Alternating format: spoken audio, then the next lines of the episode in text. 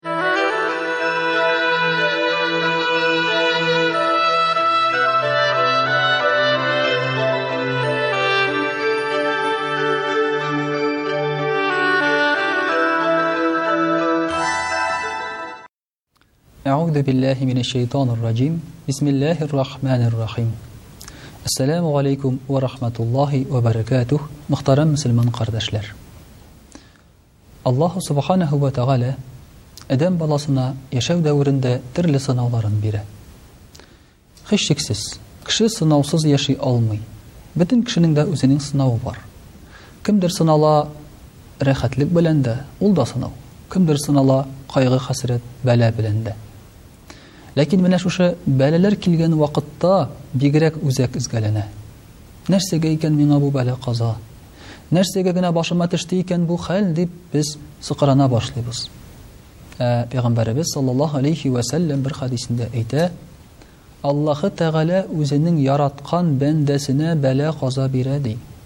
Ягъни үзе яраткан кешене Аллаһ Тәгалә бәлә каза белән сыный ди.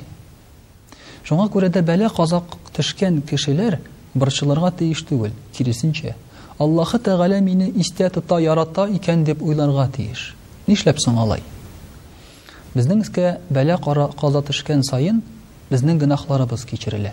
Пәйгамбәребез саллаллаһу алейһи ва сәлләм әйтә, Мөэмин мөселман кешесенең бармагына энә генә кадалса да, ди, шуның хисабына аның гөнаһлары кичерелә, ди. Димәк, әгәр дә безгә Ниндидер бәла-каза килде икән, безнең гөнаһларыбыз кичерелә.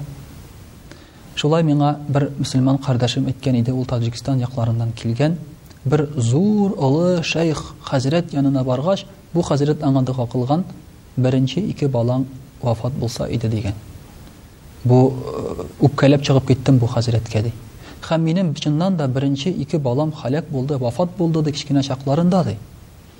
Ләкин хәзер ул олыгайгач, кырыктан узгач кына аңлый башладым, шушы ике бала Кыямәт көнендә миңа шәфәгатьче булуларын, ди.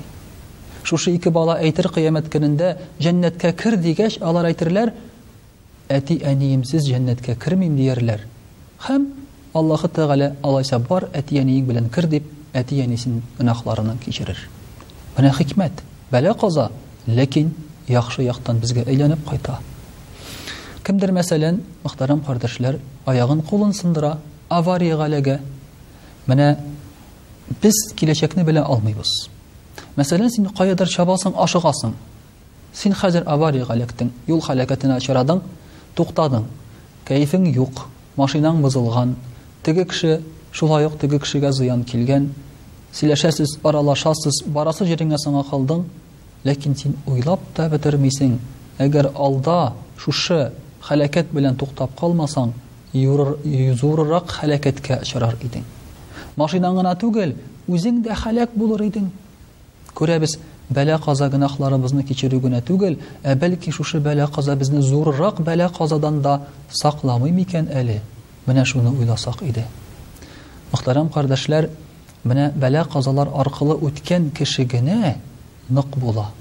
Чөнки бит тимерне дә ныгайтыр өчен нишләтәбез? Утта кыздырабыз да, суга яки майга салабыз.